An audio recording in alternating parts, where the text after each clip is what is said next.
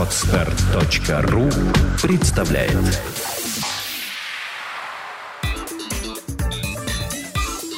Black and White. Подкаст о практическом пиаре. Здравствуйте, меня зовут Ника Зебра, и вы слушаете подкаст о практическом пиаре Black and White. Это программа для практикующих пиарщиков, руководителей компаний и всех тех, кому интересен мир публичных коммуникаций. Сегодня у нас в студии Даниил Гридин, один из ведущих специалистов СНГ в области системного B2B-маркетинга на сложных рынках. Здравствуй, Даниил. Привет, Ника. У тебя такое вступление интересное. Я на секунду подумал, что немножко в другую передачу попал, немножко по другой теме. Ну ладно. Я просто вижу, что так резко я, Да, я так, знаешь, думаю, так, я вообще все сюда. Да. И дальше мы поговорим о технологиях пытках маркетологов. Да, да, да, да, да. Данила, скажи, пожалуйста, ты называешь себя, а, по крайней мере, материалы, которые тебе пишут, маркетинговый антигуру. Почему столь странное позиционирование? Ну, это забавно, так оно как-то само получилось. Кто-то меня один раз так назвал, даже с трудом наверное, не вспомню кто. А, и как-то пошел, на самом деле, потихонечку это все отмирает, и, наверное, год-полтора года я активно не, не пользуюсь этим термином. Но изначально под антигуру что я понимал? Я понимал, что есть э, ну, консультанты, которые любят советовать, которые ручками не делают, а я, и когда начинал работать, и до сих пор, когда какой-то проект клиентский веду, я стараюсь все-таки сам руками все материалы собирать, там какие-то э, рассылки физические, полностью все контролировать и непосредственно участвовать в производственном процессе. А такая отстройка тебе помогала как-то находить новых крупных клиентов или при работе со СМИ? Какая вообще была польза в этом? Ну, на самом деле, тут же такая штука. Любая отстройка, она помогает. То есть можно позиционироваться как великий стратег, который сидит на условной горе и там раздает всем ценные указания, и, в общем, в этом его ценность. Можно позиционировать себя как человек, который делает все руками. Главное, чтобы э, позиционирование оно было осмысленное и оно было постоянное. То есть ты не можешь сегодня все делать руками, а завтра сидеть на горе, а послезавтра опять все делать руками, а потом посередине. То есть должно быть, должно быть постоянство. А, ну вот. И возвращаясь к твоему вопросу, помогло? Ну, да, наверное. А, и тут еще важно, чтобы вот этот вот лейтмотив делания руками, он проходил не только через условное прозвище, назову антигуру прозвищем, mm-hmm. да, а, чтобы он проходил через всю твою коммуникацию, через все твои там письма, выступления и так далее. То а есть как ты это продвигал? Недостаточно просто, чтобы где-то, не знаю, было на визитке написано или на первом слайде презентации, что ты антигуру. Нужно это все, а, нужно это все интегрировать в свою коммуникацию, не побоюсь этого слова.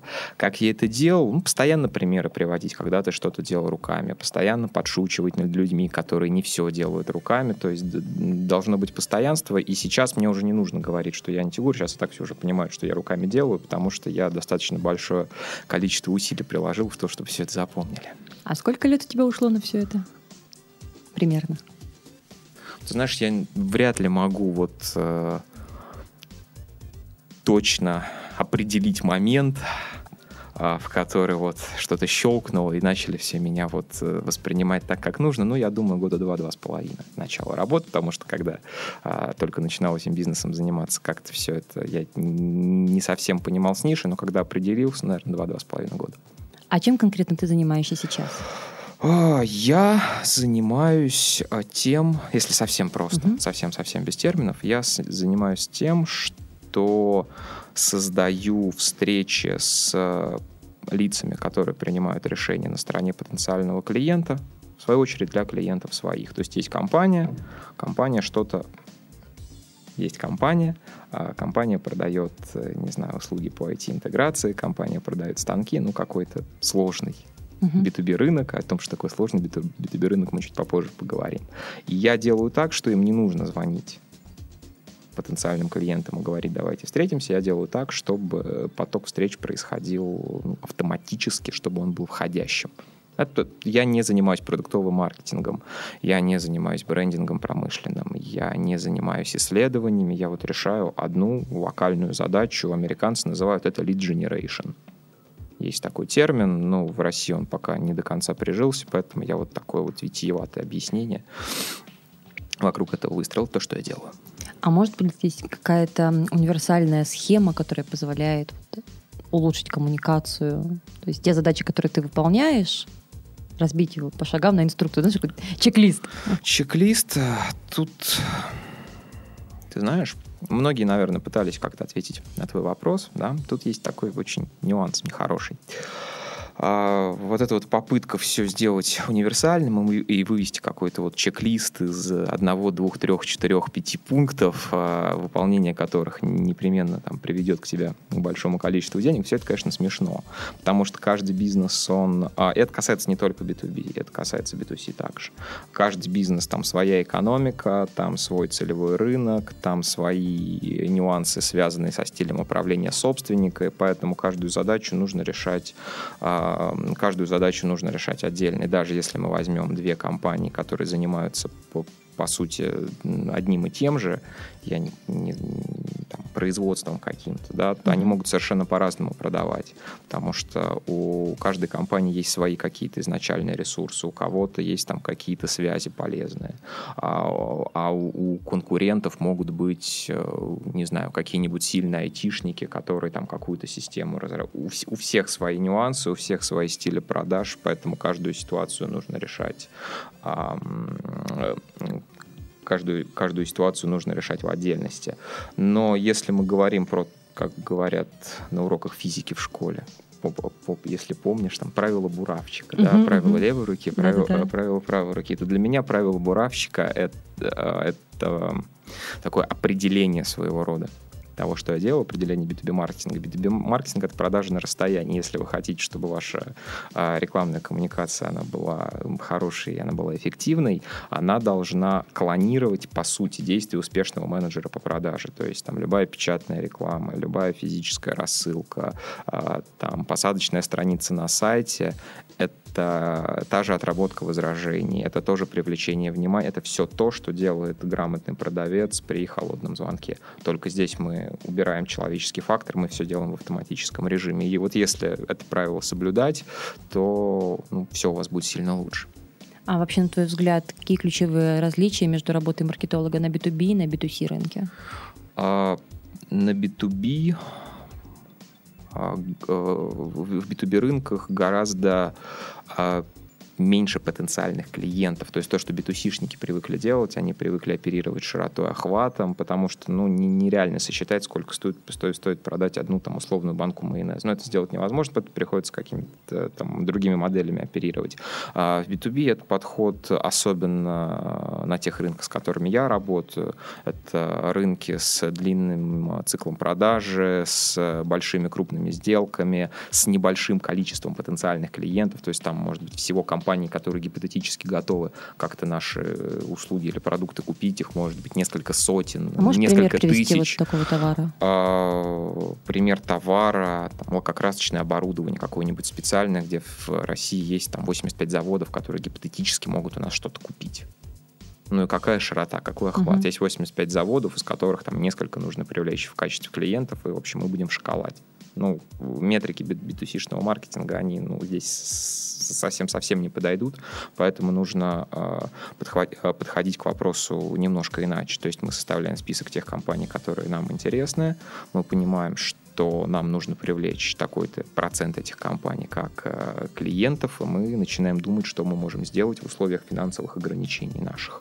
Потому что у каждого бизнеса своя рентабельность, и кто-то может навстречу с ЛПР, с лицом, которое принимает решение на стороне заказчика, потратить, не знаю, миллион рублей, и в моей практике достаточно много таких случаев, не знаю, какой-нибудь а крупный э, дистрибьютор пластиковых окон, он расширяет свою дилерскую сеть. Он говорит, что вот нет, вот там в этом городе я хочу встретиться вот с такими-то, с такими-то компаниями, и я могу заплатить, ну, на полном серьезе, мы говорим там о десятках тысяч евро за одну встречу, а, потому что один такой контракт принесет мне несколько миллионов в год.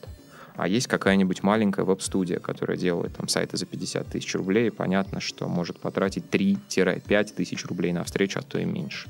Понятно, что у них совершенно разные должны быть подходы, разные инструменты они могут себе позволить, да и продажи у них совершенно по-разному должны быть выстроены. Поэтому вот эта вот любовь авторов деловой литературы к универсальным, э, к универсальным моделям, да, что вот в любой продаже столько-то этапов, а любая там э, маркетинговая система состоит из таких-то элементов, mm-hmm. все это, конечно, смешно. А когда ты работаешь с клиентом, вот знаешь, так уже в детали хочется. Что конкретно ты делаешь? Как выстроен сам цикл работы? То есть ты приходишь, анализируешь, что ты делаешь потом? Как ты приходишь к результату? А, смотри, как все это выглядит.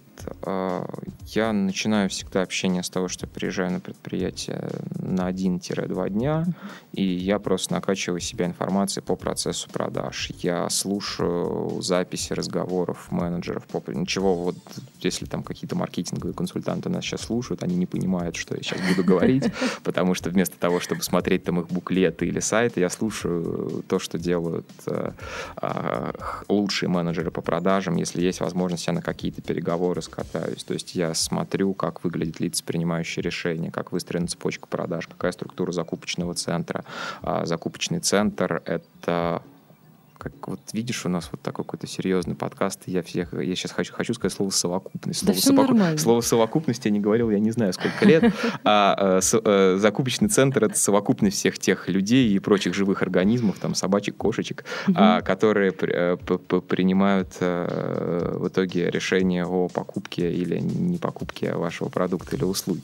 Так вот, структуру закупочного центра разбираем, смотрим, как воронка продаж выглядит, какие возражения мы слышим от потенциальных потенциальных клиентов, а, и только потом, только потом, имея вот всю вот эту вот информацию, я могу заниматься разработкой какого-то рекламного материала. Потому что если вы думаете, что b реклама — это там, пойти в рекламное агентство э, и там дать какому-нибудь копирайтеру в смешных очках, да, а, поставить ему задачу написать текст, который продает какое-то промышленное оборудование, но этот текст будет не очень хороший. Чего уж там, потому что понятно, что копирайтер никогда в жизни а, на вашем рынке не работал, никогда холодных звонков не делал, никогда после этих холодных звонков его ни в какое место не посылали. В общем, все те вещи, через которые должен и обязан пройти а, любой продавец, обряд посвящения, не побоюсь этого слова, у большинства рекламщиков в агентствах он, конечно, отсутствует, поэтому э, нужно по возможности вот такие материалы внутри компании выращивать, либо ну, какого-то узкоспециализированного товарища типа меня приглашать. То есть ты делаешь что? Ты пишешь тексты, ты корректируешь скрипты, пишешь э, e-mail рассылки? Я в зависимости от того, какая бизнес-модель, и в зависимости от того, какая у нас экономика, я решаю, что мне делать дальше. Uh-huh. То есть это может быть, э, ну, поскольку те рынки, с которыми я работаю, по, по большей части это большие сделки, и там достаточно высокопоставленные э, топ-менеджеры, на которых нам нужно выйти. А интернет я использую вообще по минимуму, потому что когда ты можешь потратить много на встречу, тебе проще с DHL послать какие-то документы, какие-то тексты или, не знаю, условно iPad, но это не шутка, действительно каких-то клиентов iPad посылаю, потому что, опять же, экономика сделки позволяет это все провернуть. Ну вот, и на iPad записана наша презентация, после которой человек приглашает нас на встречу или, или запрашивает какие-то дополнительные какие-то дополнительные сведения. А, соответственно, в зависимости от э, того, что я там за один-два дня увидел, как я поговорил с менеджерами по продаже, там, с коммерческим директором, а, в зависимости от того, как выглядит как э, выглядит сделка а, у моего клиента, мы, мы, мы понимаем, какие инструменты, какие инструменты нужно использовать. Есть, безусловно, э, вещи, которые от раза к разу повторяются. Я известен по большей части даже не как маркетинговый антигуру, а как человек, который, э, который на любой вопрос, связанный с маркетингом и продажами, отвечает, нужно взять большую коробку и послать ее с DHL ЛПР. Это ответ на любой вопрос. То есть у меня там муж ушел, у меня там еще что-то сделал, там любая проблема. То есть вопрос в том, что будет коробка. Да, вопрос в том, что будет коробка. То есть нужно взять коробку, DHL, все, или там да, Pony Express, ее отправить, и все у нас будет хорошо. Ну вот, ну на самом деле это лучший способ э, выйти. И, опять же, если экономика вашей продажи позволяет это сделать, то курьерская доставка чего-нибудь, что привлекает внимание и заставляет человека вам перезвонить, это лучшее, что может быть. И второе, это история успешно сделанного проекта, который я называю кейс стади, тоже меня очень, э, очень, очень хорошо знают за этот инструмент. Я разработал свою структуру. Кейс-стадия — это подробный рассказ об успешно сделанном вами проекте.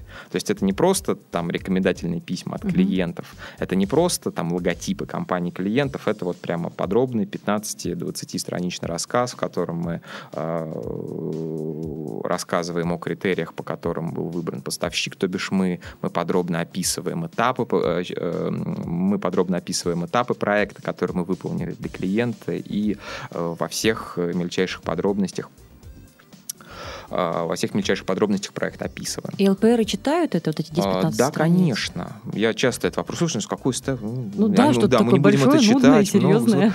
Но, но тут такая штука. А, когда мы говорим о продаже высокопоставленным менеджерам и менеджерам наемным, тут есть такой нюанс, как в моем любимом неприличном анекдоте, который я не буду рассказывать. А нюанс состоит в том, что эти люди всегда безумно боятся за свое рабочее место. То есть э, есть такой да, личный интерес в продажах. Все почему-то под личным интересом подразумевают только откат. Угу.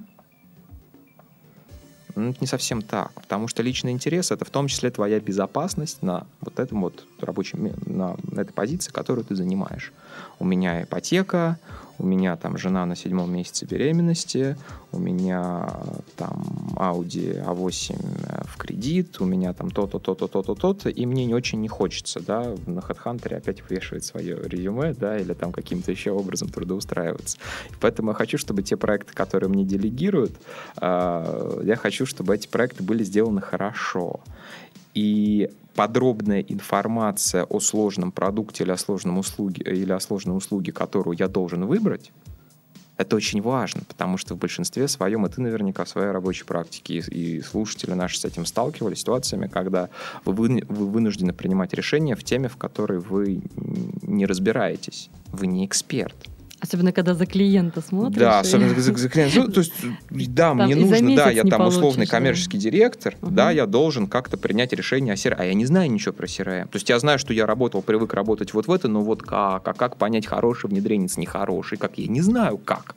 А я должен это решение принять, я не могу его отложить. Угу. И поэтому, конечно, мне интересны все подробности, которые, которые я только могу получить. И мне интересно, как другие компании внедрили. Мне интересно видеть, что у потенциального подрядчика есть некий процесс, по которому э, нас будут проводить. То есть это не, не, не каждый проект как снежинка уникальный, да, а есть вот какая, какая-то вот осмысленная последовательность шагов, по которой нас проведут. Ну, как моя аналогия любимая с доктором, с хорошим, э, который обязательно... Ну, понятно, что мало у нас дипломированных э, врачей, вот мы-то с тобой точно нет, но слушателей из наших тут, тут тоже немного. А у и вряд ли как... хороших врачей. Да, тем более хороших. Ну вот, когда ты к доктору приходишь, неважно какому, он тебя осматривает и говорит, там нужно сделать то-то, то-то, здесь там заклеить, здесь разрезать, здесь починить, не, неважно какой врач. Правда, неважно. И хороший доктор, он всегда тебе начнет какую-нибудь картиночку покажет, какую-нибудь схемку, начнет тыкать ручкой, говорит, ну, значит, мы сначала сделаем вот это, потом вот это, потом вот это, вот это, вот это, вот это, вот это, вот это, и потом ты там будешь бегать как новенький, играть на скрипке, даже если ты никогда этого не делал. А, и даже несмотря на то, что мы, ну, по большому счету, ни черта не понимаем в медицине. И что он нам сказал, что он нам не сказал, результат этого не изменится. Ну, успокаивает. Правда. Ну, успокаивает почему-то. Здесь то же самое. Даже если лицо, принимающее решение в стране заказчика, ничего не понимает, тем не блок схем, диаграмм, mm-hmm. расписаны процессы. И не думайте, что процессы, которые вам кажутся очевидными, ну, вы этим бизнесом можете заниматься там 2 года, 3 года, 5 лет, 10 лет, для вас все это очевидно. И вы, вам кажется, что вот там расписать процесс создания там логотипа или сайта, ну, это идиотизм, ну, все это и так знают. Ничего подобного. Ничего подобного. И чем меньше ЛПР разбирается в вашей предметной области, тем больше подробностей, даже детских, как вам может показаться. Детских для вас, но не для него. Тем больше подробностей вы должны давать. Ты постоянно подчеркиваешь, что ты работаешь на сложных B2B рынках. Есть простые B2B рынки. Ну, понятно, что любой рынок, любой бизнес, он а, сложный. Угу. А что, что я понимаю под... Ну, нужно было как-то при, придумать какой-то термин. супер, Это как правда. антики, да, антиура, который на сложных рынках, ты понимаешь. Надо было что-то придумать. Как пиарщик я очень хорошо понимаю, я хочу понять, как клиенту ты это объясняешь. Сложный рынок. А, сложный Нет, я не буду с вами работать, это- у вас простой рынок. Да, как-то слишком просто, мне как не очень интересно. А сложный рынок для меня — это большое количество лиц, которые принимают решения в процессе закупки, это длинный цикл продажи, это большая Длинный сумма это сделки. сколько? А, ну, два месяца и больше обычно. А, и самое главное, наверное, это информационно емкий, как его называю, продукт. То есть это не цистерна цемента, где пять параметров, по которым можно сравнить твою цистерну цемента и цистерну цемента конкурента. И, в общем, принять взвешенное, обдуманное решение. А, То есть это не совсем ко мне, Мгм. но когда там два станка разных, но они разные. Их нельзя вот так вот друг другу поставить. То есть там параметров может быть несколько десятков, несколько сотен. Слушай, ну вот МФУ это достаточно сложный рынок. Вот их рядом поставишь, и у них там тоже куча параметров. МФУ, типа там Canon CLC Да, да, да, да, да, вот То есть какие мы там радость. тысячи за 20, за 25 долларов такие вот шкафы. Ну, наверное. Но я все-таки, если мы говорим про полиграфию, то меня интересуют там станки э, там для как для там печати эти- этикеток, где Мгм. там ценники по несколько сотен тысяч евро по миллион. То есть это скорее больше в мою нишу, но а, м, может быть, да, МФУшечки твои можно можно как-то под можно как-то под, эту, э, под это дело подвести. Другое дело в зависимости от того, кому, кому мы их продаем. Ты хочешь прямо этот пример развить? Да, то есть мне интересно. Вот э, я поняла, что тебе нравятся рынки, которые вот достаточно точечные, да, там и список клиентов можно уместить Э, на три страницы в МФУ Word. Тут очень важный момент. А, В зависимости от того, кому вы продаете вот сегменты, да, очень сильно может а, различаться процесс принятия решения. То есть если вы продаете в компанию западным капиталом, например, uh, Там есть IT-департамент, который очень так централизованно берет запросы.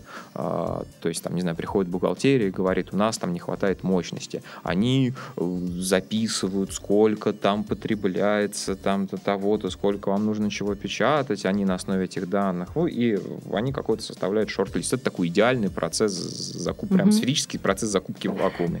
В А, России так купите что-нибудь, да, в российской, а, в российской компании в каком-нибудь строительное решение о принятии решения может принимать, конечно, секретарша. Мгм. Да, то есть, здрасте, продайте нам там что-нибудь. Окей.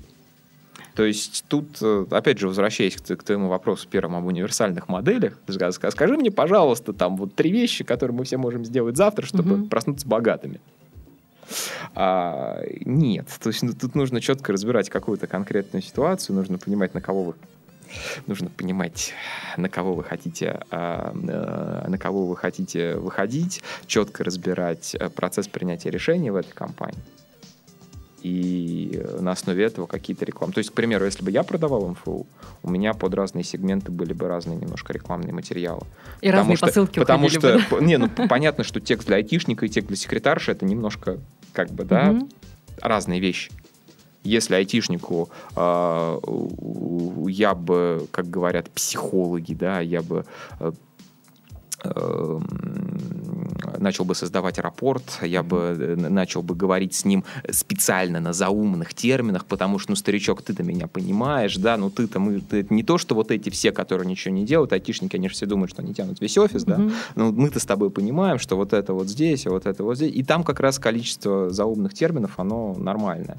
А, Если бы я разговаривал с условной секретаршей, то я бы говорил про другие вещи. Я говорил бы, что там есть вот, вот розовенькая кнопочка и красненькая кнопочка, которая все печатает. Я бы говорил, что там директор не наругает. И я говорил бы, что это лидер по продажам а, там в таком-то или в таком-то сегменте, в такой-то и такой-то стране, чтобы у нее был аргумент для того, чтобы сказать, почему она переплатила. А еще вот там букет цветов и чудесный да, ну, бельгийский букет шоколад, цветов, ну, да? букет цветов и бельгийский шоколад. Это мы уже так начинаем на, на такой скользкой немножко, м, на, на скользкую поверхность выходить, но тем не менее. Да, вот тебе пример одного и того же продукта, который в зависимости от того... Опять же, мы все это упрощаем, опять же, все это хихи-ха-ха, но а, одно и то же. Мгм. Да, даже если это достаточно простой продукт, как МФУшечка. А, а, там в зависимости от того, кому вы продаете, прям вот день и ночь. Или а, то, что тебе знакома структура закупки там рекламных э, пиар-услуг какой-нибудь компании МТС Мегафон, где все это централизовано, Мгм. где там тендерный комитет, бла-бла-бла-бла-бла-бла-бла-бла-бла. И закупка тех же, по сути, услуг на те же, по сути, деньги в какой-нибудь стройке. Стройки ты можешь просто совершенно не фарма. разная. Там и схемы, там все разное. и говорить, что то, то есть там, по сути, разная воронка продаж под разные сегменты должны быть.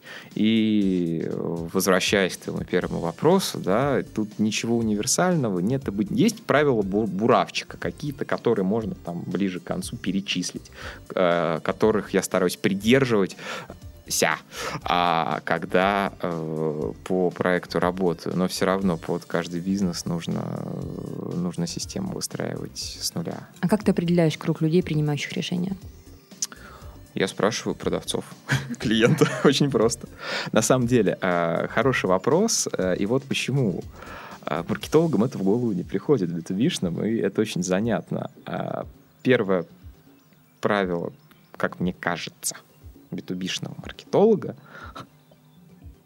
первое правило b маркетолога, ты должен иметь опыт в продажах. Потому что если ты опыт в продажах не имеешь, то для продавцов ты пустое место, и тебя никто никогда всерьез воспринимать не будет. Ты будешь вечно вот этим вот деревенским дурачком, который бегает, что-то там для стендов готовит, как, какую-то там раздатку. Сувенирочку Да, сувенирочку, на, на которую там ноги удобно складывать под столом. Я уверен, у многих наших слушателей есть там до сих пор коробки с неиспользованными Они буклетами. даже у меня дома Они даже дома, на которые вот ноги очень хорошо выкинуть вроде жалко, да, то есть вроде деньги заплачены, а что с ними делать, не ясно, потому что этих продуктов у нас уже нет, этого у нас ничего.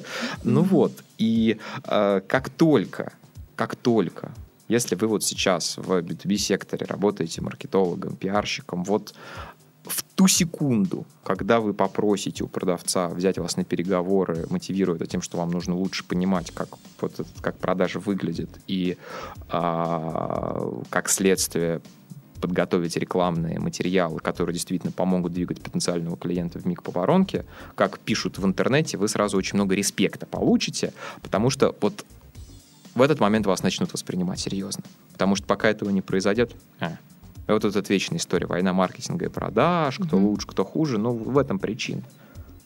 Там система мотивации разная, система э, всего разная. И самое главное, продавцы продают, маркетологи по большей части в продажах опыта не имеют. И опять же, это не только B2B. В B2C у меня многие достаточно большое количество есть директоров по маркетингу, грамотных, хороших, они всех своих сотрудников прогоняют там вплоть до розничных залов в магазине. То есть там чуть ли не, там, не на кассе постоять, не походить, mm-hmm. не посмотреть, как, как, клиенты смотрят, что выбирают и так далее. Это очень важно, потому что ну, легко в своих каких-то концепциях и методологиях э, ну, зависнуть да, и потерять связь с реальностью. У маркетологов это очень хорошо и очень часто получается. Ты мне до как бы, нашей записи сказал, что ты не, различаешь э, пиар и маркетинг на там, B2B, в том числе даже на B2C рынках. А можешь как-то прокомментировать свою позицию? Абсолютно. Я не считаю, что вообще нужно вот эти вот разговоры о, об определениях и о границах той или иной дисциплины заводить, а, потому что а, по крайней мере, в тех проектах, что я делаю, все до такой степени интегрировано, что вот пытаться выяснить, где там пиар, где не пиар, где... Ну, простой пример. Ты... А, простой пример. А, хочешь ты провести какой-то партнерский семинар – на который пригласить-то потенциальных клиентов, чего-то им рассказать и по возможности как-то, и по возможности приобрести. А, ну вот. И мы начинаем, значит, это мероприятие продвигать. Мы делаем какие-то физические рассылки, например, каким-то там руководителям крупных компаний DHL из Гридина позвали, он, значит, нам DHL, коробка, бум-бум-бум, закинул, послал, кто-то пришел. доплачивать должен Доплач... процент. Не, я по экспрессом больше, больше пользуюсь, DHL, когда нужно сильно на кого-то выйти. Ну, не суть. Кстати, да, это идея надо, наверное, написать. Я думаю, они мне очень много денег должны. А, так вот, э, дальше. Мы, значит, позвали Нику Зеву, который говорит, Ника, нагони-ка нам, пожалуйста, партнерского трафика. Тысяч.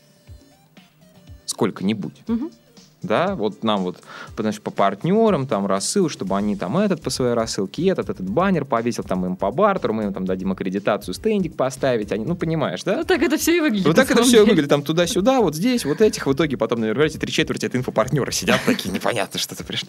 А, ну вот, значит, на фуршет. тебя они да, приходят на фуршет. Они приходят на фуршет. А, значит, вот здесь у нас, потом там каких-то там интернетных товарищей позвали, потом еще кого-то позвали. Все делают одно дело – все... Какая разница, как это называется? Угу. И тут еще очень важный момент. Разделение труда. В B2C возможно, когда у тебя там отдел маркетинга из 100 человек, ну, не 100 человек, конечно, mm-hmm. меньше, там имеет смысл, наверное, как-то по направлениям разделять. В B2B отделы маркетинга практически всегда маленькие, даже на предприятиях с очень большим оборотом. Но просто я не знаю, что там может, могут делать 20 человек, я не понимаю. Ну, ну им, им, им нечем заняться. Поэтому один человек является таким универсалом. Да, то есть там что-то что вот здесь, что-то там, что-то туда. И как, как он это, да, как, угу. как это называется, правда, не важно. А и в этих дискуссиях по поводу того, на какую, ну, любят же, да, на какую букву ставить ударение, где маркетинг, где не мана. Те, смешно. кто читали мана, и те, кто не читали Ну, ну, ну, мне кажется, что это, угу. мне кажется, что это смешно. То есть э, это смешно, это контрпродуктивно. На самом деле это не смешно, это грустно. Потому что особенно, когда люди этим занимаются в рабочее время на каком-нибудь форуме, мне угу. кажется, что можно на основе этих просто уже расстрельные списки составлять. А, так, ответил на вопрос? Думаю, в принципе, да. У меня такой следующий вопрос, абсолютно практически применяемый. Ты можешь как-то обрисовать типовые ошибки маркетологов вот в B2B-секторе, которые они допускают, и чтобы они вот а, обдумались прямо вот после Часть нашего э, выпуска? обдумались. Ну, обдумались, Это между обделались и обдумались, где-то посередине, ты не знал, что сказать. Да, это неологизм. А, сначала одно, потом другое, надо понять такое что. А, ну, часть ошибок я уже, конечно, озвучил. Ошибка номер один – это вы не имеете опыта в продажах и пытаетесь как- как-то свои э, рационализаторские идеи э, вносить, э, конечно, вас никто слушать не будет. А вторая ошибка — это попытки переносить B2C-шные метрики в B2B, что не работает. Ну, правда, на большинстве B2B рынков вот весь, вся, вся, все задачи сводятся к чему есть там столько-то предприятий, которые могут у нас что-то купить. Их конечное количество, мы их всем... То есть это не там 10 миллионов домохозяек, да, с, там, с памперсами, с майонезом mm-hmm. или неважно с чем. Понятно, что мы не можем каждый из них там постучать. У нас есть конечное количество предприятий, которые нам нужно привлечь. Нам, еще раз, не нужно ни про широту, ни про охват. Нам нужно понять, как вот этих вот конкретных людей в этих конкретных предприятиях вытянуть навстречу. И дальше уже продавцы сделают свое там грязное дело. Ну, вот. а, поэтому так, такая немножко смена парадигмы мышления. Mm-hmm. Я продолжаю говорить сложными словами. А, ну вот. Э, это, это ошибка номер два. Ошибка номер три – это это, наверное, не... Но опять же, следствие того, что нет продажного опыта, это непонимание экономики собственного бизнеса и как следствие копирования того, что копировать нельзя. Что я под этим подразумеваю? Каждый бизнес может на привлечение клиента, и мне всегда проще считать стоимость встречи. То есть метрика, которую использую чаще всего, переходя плавно к разговору о маркетинговых метриках mm-hmm. или маркетинговых, кому как больше нравится, а, для меня очень важный параметр всегда – это допустимая стоимость встречи. То есть сколько я могу, не стоимость звонка, потому что звонок там непонятно чем закон, а все-таки в большинстве случаев B2B продажи это какая-то живая коммуникация uh-huh. с продавцом, и вот сколько за этот факт живой коммуникации с качественным, квалифицированным потенциальным клиентом, то есть не с каким-то там младшим менеджером, а с тем, кто действительно решение принимает, а сколько мы готовы за это заплатить. И исходя из этой цифры, мы уже начинаем подбирать рекламный инструмент. Ну, вот как пример я привел, да, с, там, с производителем окон, который расширяет э, дилерскую сеть и готов заплатить там баснословные деньги за встречу. Или там ребятами, которые сайты делают. Mm-hmm. Понятно, что одни на других смотреть нельзя. Равно как э, студия, которая делает сайты за 50 тысяч рублей, не может смотреть на там, студию Индивид, например, э, которая делает сайты там за миллион, например. Или там, ну, 600 тысяч, это, наверное, угу. самое маленькое, за что они делают. Понятно, что экономика другая, все другое, и ты можешь разные суммы потратить. А, размер сделки тоже здесь не является а, показателем, потому что есть высокомаржинальные бизнесы, есть э, низкомаржинальные бизнесы. Если ты, к примеру, занимаешься установкой там, офисных АТС, то там маржа небольшая, и там даже встречи не всегда происходят. Это э, редкий случай, когда продажа закрывается по телефону. В большинстве mm-hmm. случаев вот эти вот офисные, там, здравствуйте, на кого вас переключить, звездочку 102, все это продается в большинстве случаев по телефону без живой встречи. А при этом какая-то аналогичная услуга за те те же там, там 250-300 тысяч рублей, ну попробуй продать рекламных или пиар-услуг на эту сумму и не встречаться с человеком, это невозможно. Понятно, да? То есть нужно четко понимать свою воронку, нужно четко понимать экономику и под это подбирать рекламные инструменты. И самая главная ошибка маркетологов э, это фраза взять, к примеру, меня. То есть я это на интернет-конференциях вижу постоянно. То есть сам факт того, что у тебя вот в одной руке iPhone четвертый, а в другой руке у тебя iPhone пятый, значит, в каждом кармане у тебя еще там почему-нибудь, ты знаешь, с одной руки чекинишься, в другой там пишешь в Твиттер, что ты только что где-то зачекинился, там параллельно тебе на Инстаграм кто-то выкладывает, и ты думаешь, что твоя аудитория такая же, но это же у всех же есть айфоны, правда? Все же, все же в Инстаграме. У меня нет. Все же в Инстаграме, нет, но все же в Инстаграме. Два же... предыдущих спикера сегодня, да, оба отправили фотографию в Оба в Инстаграме. У меня вот, у меня вот, у меня вот черно-белый телефон, у меня в Инстаграме. У меня тоже нет в Инстаграме. Ну вот, и при этом маркетологи постоянно делают эту ошибку. Они mm-hmm. думают, что раз мы пользуемся, раз и мы, значит, вот там директор какого-нибудь там 60-летний генеральный директор какого-нибудь там завода где-нибудь, я, я не знаю где, он, конечно, обязательно тоже в Инстаграме и везде. Как поэтому мы, знает, поэтому да, мы сделаем все страничку, конечно, в Фейсбуке, потому что это модно. Мы сходили на конференцию и вложим в нее э, ну, немножко не своих денег, угу. директорских.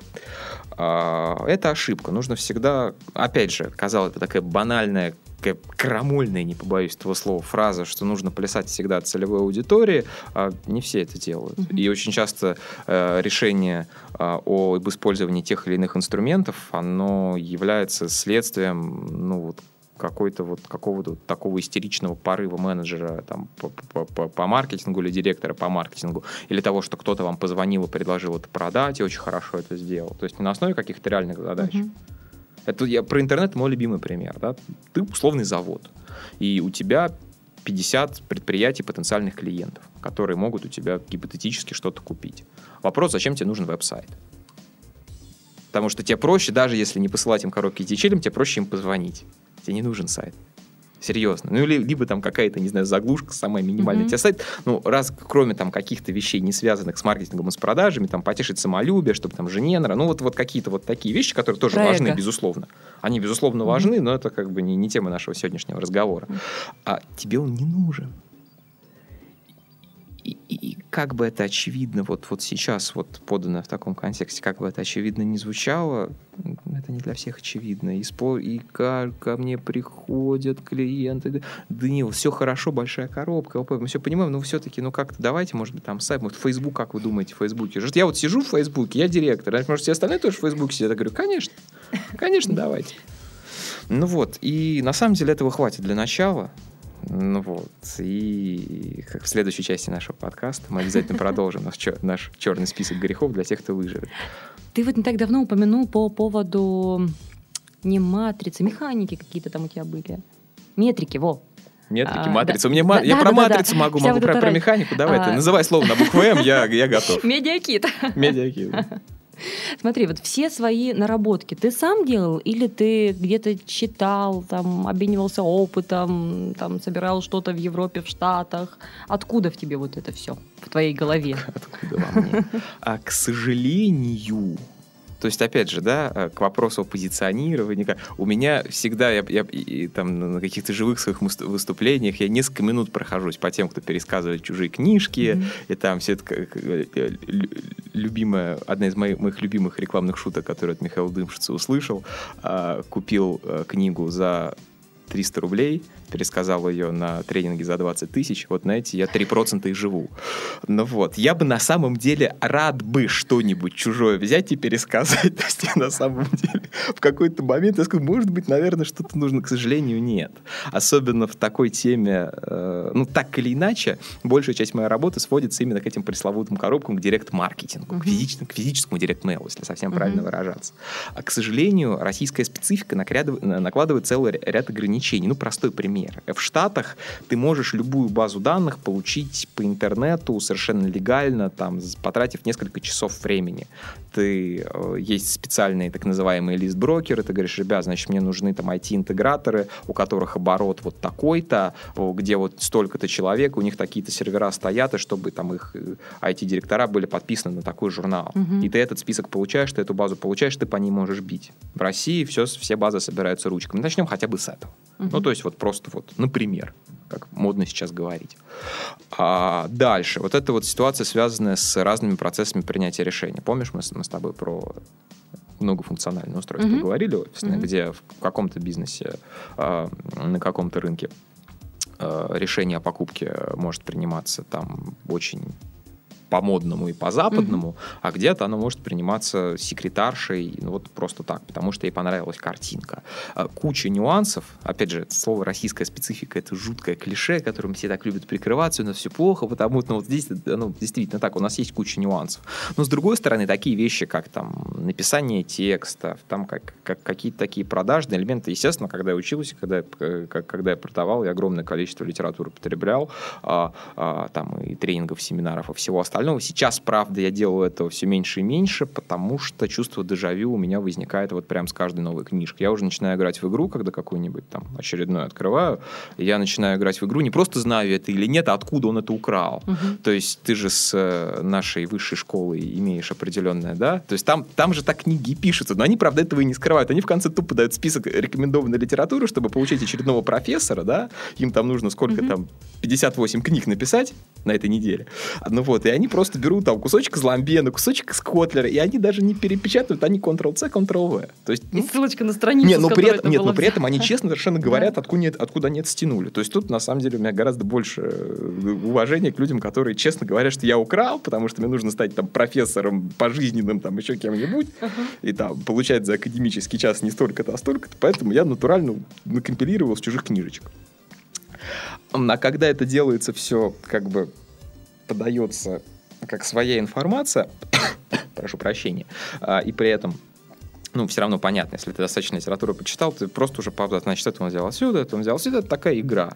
Но она, может, веселая, но, но уже не очень. Поэтому с каждым годом я вот прям все меньше и меньше и меньше и меньше и меньше и меньше и меньше и совершенно не чувствую себя по этому поводу каким-то, а, как бы это сказать, а, немодным и медленно развивающимся, потому что все, что нужно было сказать о маркетинге и продажах, было сказано уже очень-очень-очень давно, и с тех пор просто по спирали все пересказывают, так же, как там мода циклична, да, и мало что нового появляется, появляется, там пресловутые платья в горошек и платочки, да, которые там каждые сколько-то лет они возникают, здесь то же самое.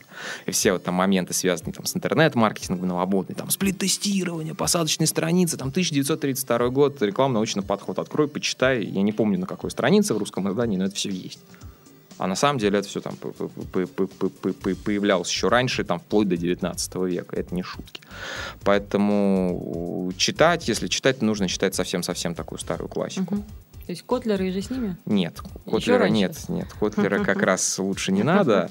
А я говорю про Хопкинса, я говорю про Кейплза, вот таких вот ну, Агилви, да, безусловно, а таких вот совсем старых, э, олдскульных, не побоюсь этого слова, продавцов, и потом уже, если вы вот эту базу, э, если у вас эта база будет, то потом вам будет очень смешно читать литературу современную, потому что все это там какие-то другие истории, какие-то байки, сейчас же очень модно там из одной какой-то мысли сделать, там, я ехал в метро, там бомж на меня плюнул, и я понял, что моя жизнь никогда не станет другой, и я там стал тренером успеха, и теперь, значит, все, я вас тоже всех научу. Ну вот, вот, вот без этого там просто одна мысль говорит, там рекламно-научный подход, она читается, я не знаю за сколько, ну там совсем мало страниц. Угу. Потому что там вот, вот, вот этих вот историй про бомжа в метро не было. А, там были просто какие-то вполне себе практические рекомендации, и это здорово и чудесно. А историю я сам рассказывать умею.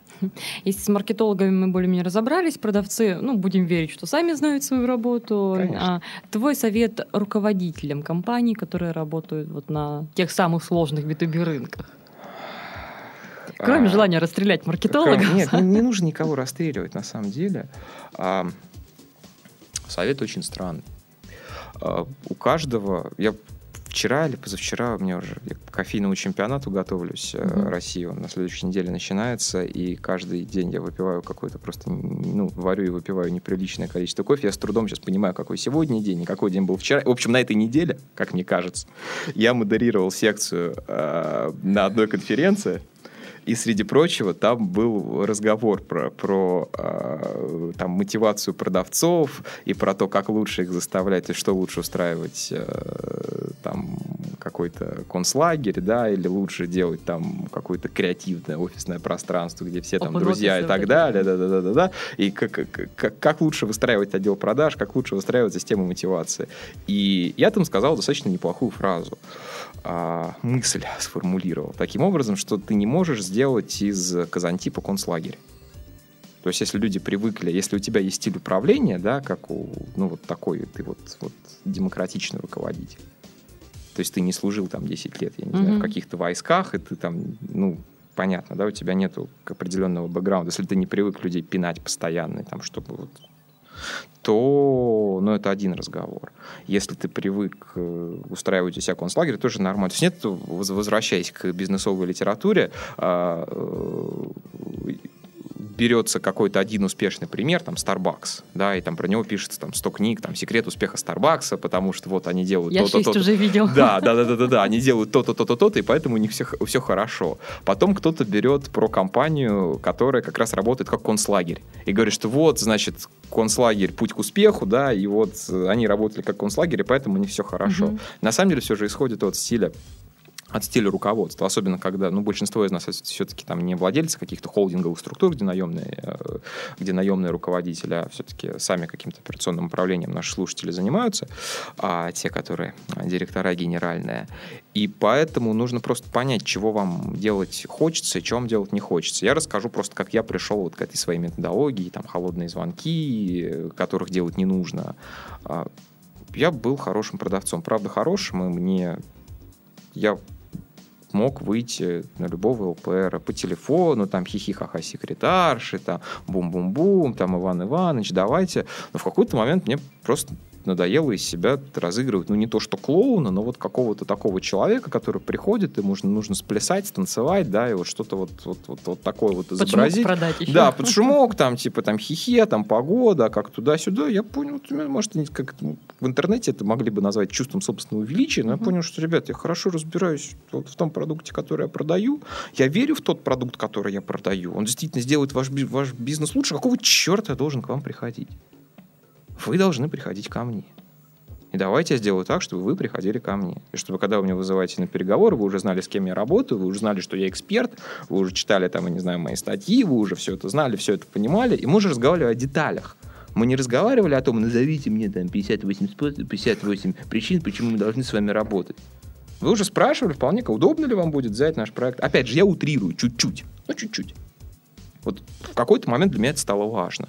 И делая срез такой психологический, что ли, по э, моим клиентам, у которых лучше всего получается делать то, что я проповедую, пропагандирую, они такие же. То есть они что-то делают очень хорошо. Это что-то, опять же, неважно, продукт, это действительно меняет бизнес клиентов в лучшую сторону. И в какой-то момент, ну вот им надоело. А, опять же, специфика сложных B2B продаж в большинстве случаев собственник так или иначе он участвует в переговорном процессе. То есть это не там э, точка с пончиками с какими-нибудь, да, где у тебя там какая-то тетя стоит uh-huh, в фартуке, uh-huh. да, и все это продает.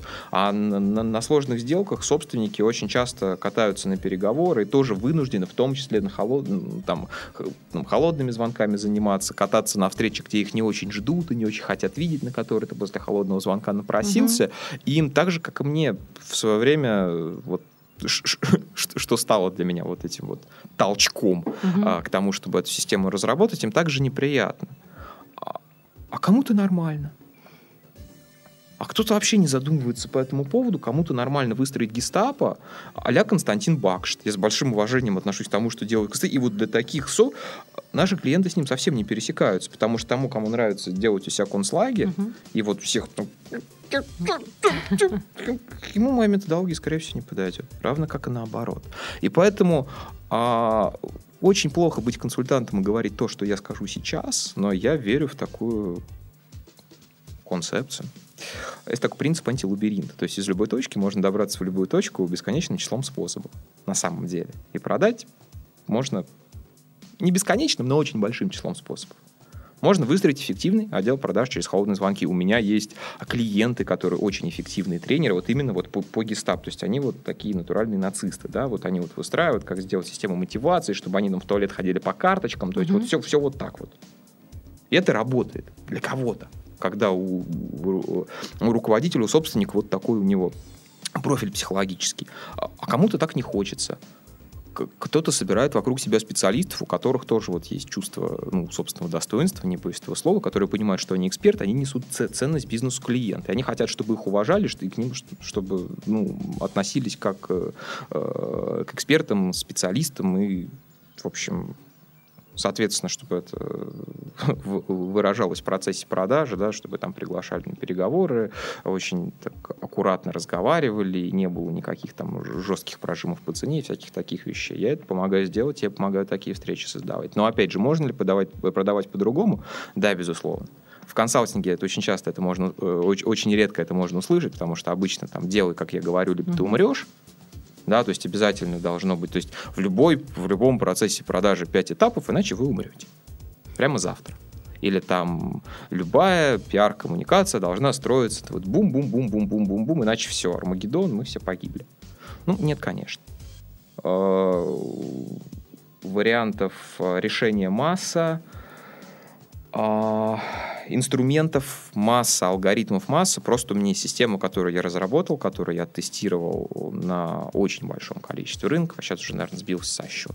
То есть там от э, каких-то айтишных историй, там, внедрения CRM, ERP до какого-то э, очень сложного, очень непонятного оборудования, там, инжиниринг, там, какие-то веб-разработки, mm-hmm. со, куча всего. Да, они отвечают всем вот этим вот критериям сложного рынка, термин, который я придумал, как мы уже, как мы уже раньше выяснили, выяснили, но это бизнесы очень разные. Но там это работает. Есть ли такие же бизнесы, которые делают все по-другому и которые тоже успешны? Да, есть. Если мы говорим про тот же IT-рынок, есть, например, компания Terrasoft, которая натуральная гестапо.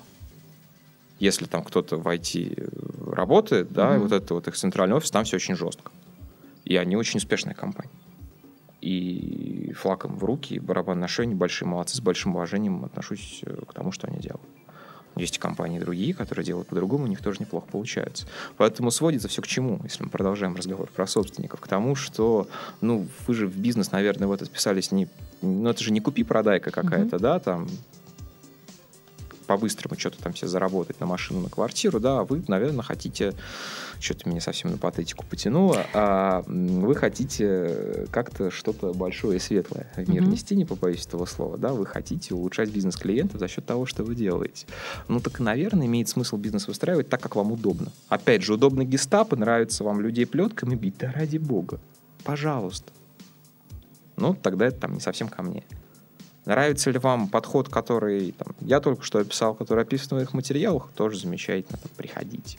Тут все от собственника исходит, есть огромное количество, а, огромное количество возможностей и а, огромное количество способов одну и ту же проблему решить, в данном случае проблему, связанную с продажами. Ну и на этой философской ноте мы заканчиваем наш сегодняшний подкаст о практическом пиаре Black and White. Данил, спасибо большое да, за спасибо, участие. Спасибо, спасибо большое. Ник был очень здорово. Я напоминаю, что сегодня в студии были Даниил Гридин, один из ведущих специалистов СНГ в области системного B2B маркетинга на сложных рынках, О, и да. я, Ника Зебра. До встречи в следующих подкастах.